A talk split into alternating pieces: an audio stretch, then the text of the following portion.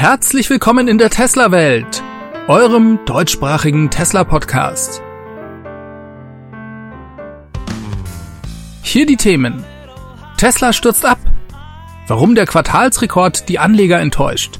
Und Teslas Insiderpläne für Q4.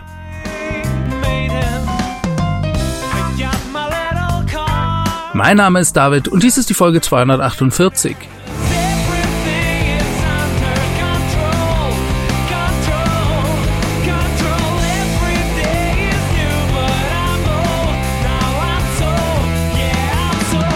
Ja, hallo und herzlich willkommen zurück zu einer neuen Ausgabe der Tesla Welt. Am Montag ist der Preis der Tesla-Aktie regelrecht in den Keller gestürzt. Über acht Prozent hat die Tesla-Aktie verloren. Die Börse reagiert hier sehr stark auf das, was wir von Tesla in den letzten Tagen erfahren haben. Naja, was war denn das? Zum einen mal hat der Tesla AI Day eingeschlagen. Dass diese hochtechnische Präsentation von der Börse nicht unbedingt immer verstanden wird, das war eigentlich abzusehen. Ich war von der Präsentation hochbegeistert und habe das Ganze für euch in einem Interview zusammen mit dem Alex Vogt besprochen. Da könnt ihr hier oben nochmal den Link finden. Dann versteht ihr vielleicht besser, warum ich und Alex so begeistert waren und die Börsenanalysten vielleicht nicht. Das war aber vermutlich nicht der eigentliche Grund für den Absturz, denn Tesla hat am Sonntag auch noch die Quartalszahlen, und zwar die Produktions- und Lieferzahlen vom dritten Quartal veröffentlicht. Und bevor wir da jetzt einsteigen und auch klären, warum denn das die Börse als so schlimm erachtet, hätte mich jetzt noch interessiert, wer von euch heute Tesla-Aktien gekauft hat. Das könnt ihr mir gerne unten in die Kommentare schreiben. Schauen wir uns aber jetzt mal die Produktions- und Lieferzahlen von Tesla an. Auf der Produktionsseite, da schaut es noch gar nicht so schlecht aus. Vom Model S und X wurden knapp 20.000 Fahrzeuge produziert. Damit ist Tesla bald schon wieder bei den 25.000, die sie pro Quartal vor dem Refresh maximal hergestellt haben. Vom Model 3 und Model Y wurden fast 346.000 Fahrzeuge produziert, sodass wir insgesamt auf eine Produktionszahl von 365.923 Autos kommen. Das ist ein absoluter Rekord von Tesla. So viel Autos hat Tesla noch nie zuvor gebaut. Und trotzdem stürzt der Kurs ab. Wie kann das sein? An den Produktionszahlen lag sicher nicht, denn die lagen ungefähr auf dem Niveau des Börsenkonsensus. Das heißt, die entsprachen also den Erwartungen. Schlechter abgeschnitten hat Tesla bei den Deliveries, also bei den Fahrzeugauslieferungen. Und die spielen fürs Finanzergebnis eine Rolle, denn bei Tesla zählt nur ein Fahrzeug als verkauft, wenn es auch an den Kunden geliefert wurde. Und auch dann erst kann Tesla sich den Umsatz gut schreiben. Das ist ein großer Unterschied zu anderen Automobilherstellern, die ja über ein Händlernetz verfügen und im Zweifel das Auto einfach an den Händler verkaufen und es dann bei sich als verkauft verbuchen können. Ja, und bei den Auslieferungen, da hat Tesla in diesem Quartal 343.830 Fahrzeuge an Kunden liefern können. Ja, und damit wird klar, dass über 20.000 Fahrzeuge da im sogenannten Transit stecken, also auf dem Weg zum Kunden. Und das ist für Tesla eine sehr hohe Zahl und auch eine Zahl, die so nicht erwartet wurde. Man muss das ein bisschen relativieren, denn eigentlich ist das natürlich keine hohe Zahl, sondern nur wenige Produktionstage bei Tesla. Aber es lag eben unter den Erwartungen des Börsenkonsensus. Ist das jetzt tatsächlich ein Beinbruch oder ist das schlimm? Schauen wir uns zunächst einmal an, warum das so ist und Tesla begründet das auch in seinem Press Release. Da steht, ich zitiere, in der Vergangenheit haben sich unsere Lieferungen aufgrund der regionalen Serienfertigung immer auf das Ende eines jeden Quartals konzentriert. Da unsere Produktionsvolumina weiter steigen, wird es immer schwieriger, in diesen Spitzenwochen, was die Logistik angeht, Fahrzeugtransportkapazitäten zu angemessenen Kosten zu sichern. Im dritten Quartal begannen wir mit der Umstellung auf einen gleichmäßigeren regionalen Mix der wöchentlichen gebauten Fahrzeuge, was zu einem Anstieg der Fahrzeuge im Transit am Ende des Quartals führte.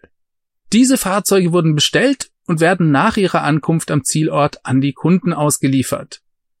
Tesla sagt also ganz klar, diese Fahrzeuge sind an Kunden verkauft.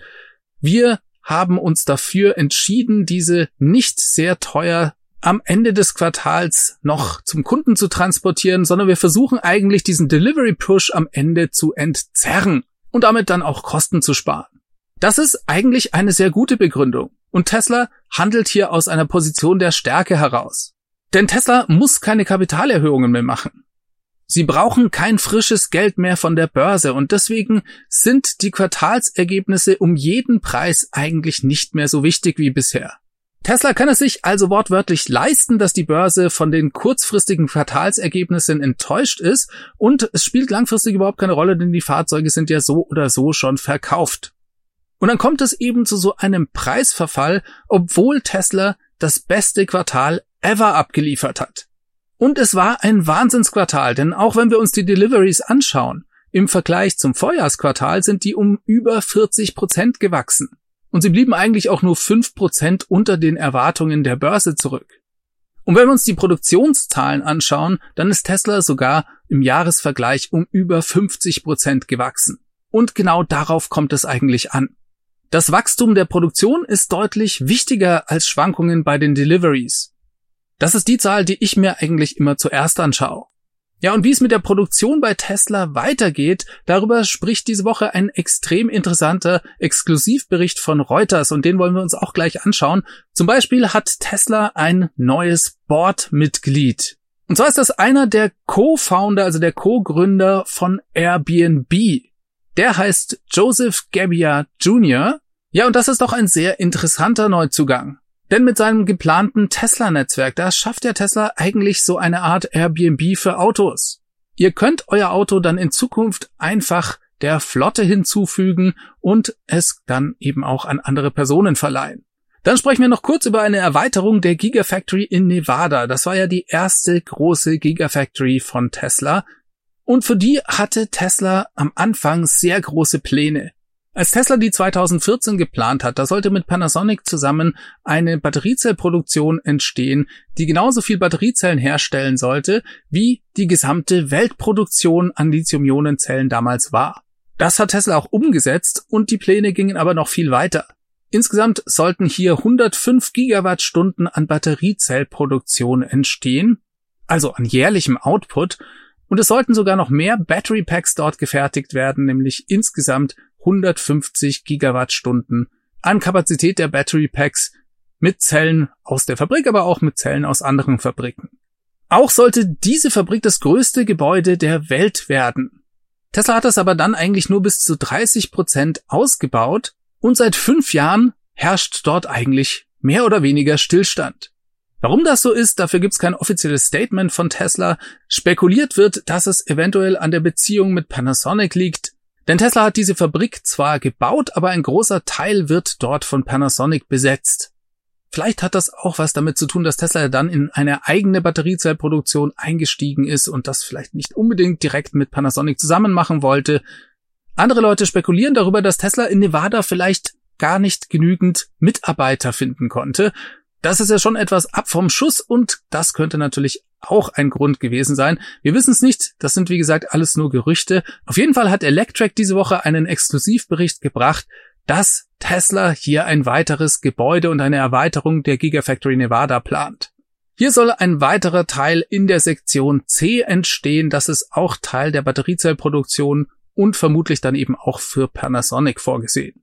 Panasonic soll ja für Tesla auch die 4680er Zellen bauen. Vielleicht entstehen die ja dann in der Gigafactory Nevada. Von der Gigafactory Nevada schauen wir nach Berlin und hier geht es wieder in Richtung Produktion auch für die nächsten Quartale. Denn die Giga Berlin hat einen neuen Meilenstein erreicht. Der Twitter-Account von Tesla, der twitterte hierzu, dass das Team in Grünheide jetzt bei 2000 produzierten Fahrzeugen pro Woche angelangt sei. Herzlichen Glückwunsch an dieser Stelle an das Team nach Grünheide und das bedeutet eigentlich, dass Tesla hier in den letzten drei Monaten eine Verdoppelung der Produktion geschafft hat. 2000 Autos pro Woche, das bedeutet auch eine Produktionsrate von 100.000 Fahrzeugen im Jahr. Auch das ist doch schon mal was. Naja, und Elon hatte ja im letzten Earnings Call gesagt, dass bis Ende des Jahres eine Produktionskapazität von ungefähr 5000 Autos pro Woche erreicht werden könnte. Das ist wie gesagt Elon Time, aber wer weiß, vielleicht schafft es das Team in Grünheide ja doch. Das wäre auf jeden Fall auch ein sehr guter Beitrag zum Gesamtergebnis von Tesla, denn Tesla hat hier angeblich, was das vierte Quartal angeht, einiges vor. Reuters hatte dazu einen Exklusivbericht, denen liegen angeblich interne Pläne von Tesla vor und die besagen, dass Tesla im vierten Quartal 2022 495.000 Autos produzieren möchte. Also fast eine halbe Million. So viel hat Tesla 2020 im ganzen Jahr produziert. Jetzt ist es so, dass man ja solche Exklusivberichte von der Presse immer ein bisschen mit Vorsicht genießen sollte, aber wir können uns ja trotzdem mal überlegen, ob das denn eigentlich möglich ist und Sinn macht. Denn wir haben von Tesla eigentlich ziemlich genaue Angaben über das Wachstum bekommen. 50 Prozent will Tesla jährlich wachsen. 2021, da hat Tesla etwas über 930.000 Autos produziert. Bisher im gesamten Jahr 2022 übrigens auch fast 930.000. Da ist Tesla jetzt also schon gleich auf mit dem Vorjahresergebnis. Und da hängt jetzt natürlich alles am letzten Quartal. Und wenn Tesla tatsächlich die 50% Wachstum schafft, naja, dann fehlen ihnen ganz genau 465.723 Autos. Ja, und da kann man ganz schön sehen, dass diese 495.000 aus dem Reuters-Bericht eigentlich fast zu 100 Prozent in dieser Wachstumsangabe von Tesla liegen. Und da habe ich auch noch eine interessante Geschichte für euch dazu. Vielleicht kennt ihr ja den YouTube-Kanal von Dave Lee. Das ist ein Amerikaner und ein großer Tesla-Investor und YouTuber. Und er hatte vor einigen Tagen einen Termin mit Mitarbeitern von den Investors Relations bei Tesla und der konfrontierte die mit dem Reuters-Bericht und sagte, hey, habt ihr das gelesen? Schaut euch das mal an, was sagt ihr dazu? Ja, und das Investors Relation Team von Tesla, die dürfen natürlich keine neuen Angaben machen zu irgendwelchen Ergebnissen. Dazu sind tatsächlich die Earnings Calls da. Aber die haben Dave Lee einfach Folgendes gesagt. Was haben wir euch als Wachstumsangabe fürs Jahr 2022 genannt? 50 Prozent. Ja, und dann rechne dir das einfach mal aus.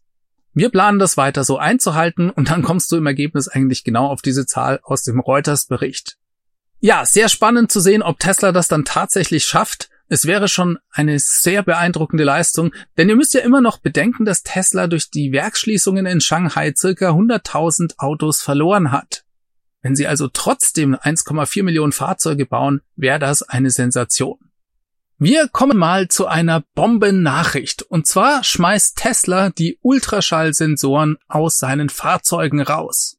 Die Ultraschallsensoren, das sind die Parksensoren, das ist so ziemlich das Trivialste, was in einem jeden Auto heutzutage zu finden ist. Ihr wisst schon, das sind die kleinen runden Dinger, die ihr an den Stoßstangen findet.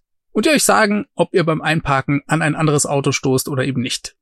Tesla hat dazu einen Artikel auf seiner Support-Webseite veröffentlicht und da steht Unglaubliches, nämlich Tesla Vision Update, Ersetzen der Ultraschallsensoren durch Tesla Vision. Ja, und diesen Artikel, den besprechen wir und den lese ich euch jetzt mal vor, den gehen wir zusammen durch. Tesla schreibt hier, die Sicherheit steht im Mittelpunkt unserer Design- und Konstruktionsentscheidungen. Im Jahr 2021 begannen wir mit der Umstellung auf Tesla Vision. Für alle, die das nicht kennen, Tesla Vision ist Teslas System eigentlich bei der Erkennung der Umgebung nur mehr auf Kamera-Input zu setzen. Sie schreiben hier weiter, mit dieser Umstellung haben wir das Radar aus dem Model 3 und dem Model Y entfernt, gefolgt dann vom Model S und Model X im Jahr 2022. Wir erinnern uns, Tesla hat ja bereits das Radar aus diesen Fahrzeugen entfernt. Denn die Argumentation ist, dass das Signal aus den Kameras bei weitem besser ist als das aus dem Radar und dass das Radar in dem Sinne eigentlich nur mehr Störsignale sendet, Tesla schreibt weiter, heute fahren diese Fahrzeuge in den meisten Regionen der Welt mit Tesla Vision, unserem kamerabasierten Autopilotsystem.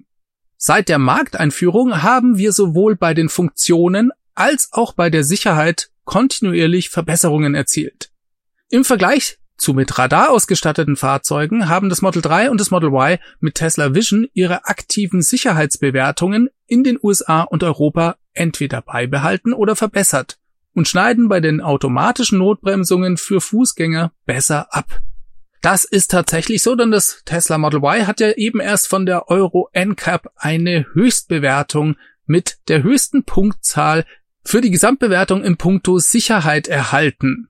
Und besonders gut hat da eben das kamerabasierte Tesla Vision System abgeschnitten, bei dem eben kein Radar mehr verwendet wird.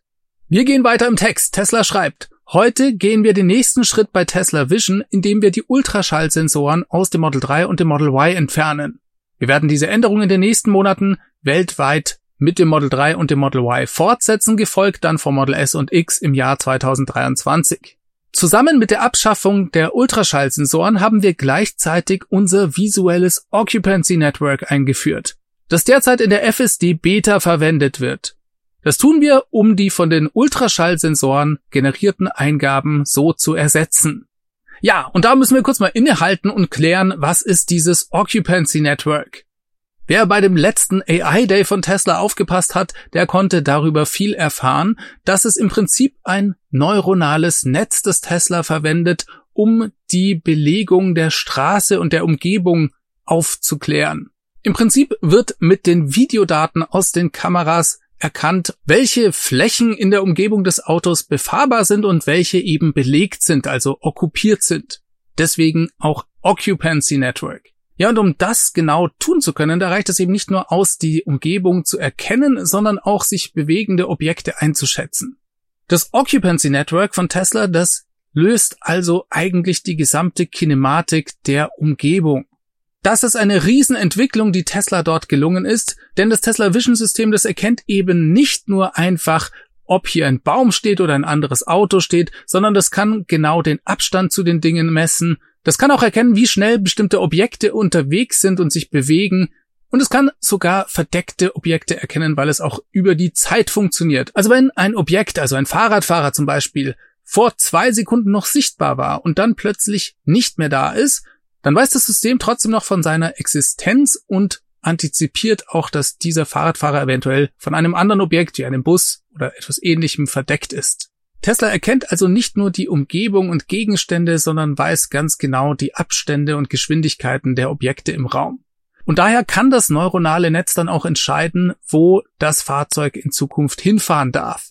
Tesla beschreibt genau dies hier im Text und schreibt, mit der heutigen Software ermöglicht dieser Ansatz dem Autopiloten eine hochauflösende räumliche Positionierung, eine größere Sichtweite und die Fähigkeit, Objekte zu identifizieren und zu unterscheiden. Wie bei vielen Tesla-Funktionen wird sich auch unser Occupancy Network im Laufe der Zeit rapide verbessern. Klar, denn das System lernt ja dazu.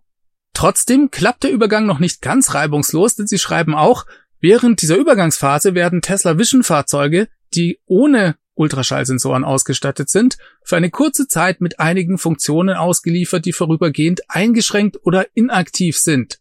Welche Funktionen sind das? Sie schreiben Park Assists, also die Einparkhilfe. Diese warnt vor Objekten in der Umgebung, wenn das Fahrzeug mit weniger als fünf Meilen pro Stunde unterwegs ist. Das hat man bisher auch immer in der Visualisierung mit so orangenen und roten Streifen gesehen, die dann auftauchen, wenn man ganz nah an geparkten Autos langsam vorbeigefahren ist. Dann die Autopark-Funktion, die aber sowieso nur verfügbar war, wenn ihr Enhanced Autopilot oder FSD gekauft hattet. Genauso gilt es für das Summon-Feature und das Smart Summon. Also diese vier Funktionalitäten sind derzeit dann erstmal inaktiv oder eingeschränkt. Tesla schreibt, in naher Zukunft werden diese Funktionen durch eine Reihe von Software-Updates dann wieder hergestellt, sobald sie die gleiche Leistung wie die heutigen Fahrzeuge mit den Ultraschallsensoren erreicht haben. Auch das kennen wir aus der Vergangenheit. Tesla hat schon öfters mal Funktionen kurzzeitig eingeschränkt.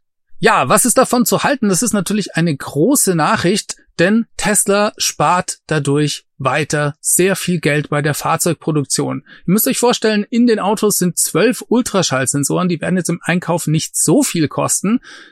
Ach übrigens, falls das jemand weiß, weil er vielleicht in der Automobilindustrie arbeitet, dann könnt ihr das gerne unten in die Kommentare reinschreiben. Das würde mich tatsächlich sehr interessieren. Ich schätze die Kosten mal so auf vielleicht einen Euro pro Sensor. Vielleicht sind es aber auch zwei. Das heißt, Tesla spart sich dann zwischen 12 und 24 Euro pro Fahrzeug. Und das ist auf Millionen Fahrzeuge gerechnet, die Tesla ja in Zukunft bauen will, dann doch eine Menge Geld. Ganz nach dem Motto, the best part is no part, also das beste Teil ist gar kein Teil, fährt hier Tesla weiter auf seiner Schiene und setzt voll auf ein kamerabasiertes System. Das ist wieder mal so eins von diesen Alleinstellungsmerkmalen, die Tesla als Automobilhersteller heute hat. Ja, ab wann kommt das und betrifft das uns überhaupt jetzt schon? Ja, absolut, denn unter den häufig gestellten Fragen schreibt Tesla dann noch, ab Anfang Oktober 2022 werden alle für Nordamerika, Europa und den Nahen Osten und Taiwan gebauten Model 3 und Y ohne Ultraschallsensoren gebaut werden und nutzen stattdessen ausschließlich Tesla Vision. Ja, das heißt also, alle Autos, die jetzt im vierten Quartal gebaut werden und zu uns nach Europa kommen oder aus Europa kommen, die haben keine Ultraschallsensoren mehr.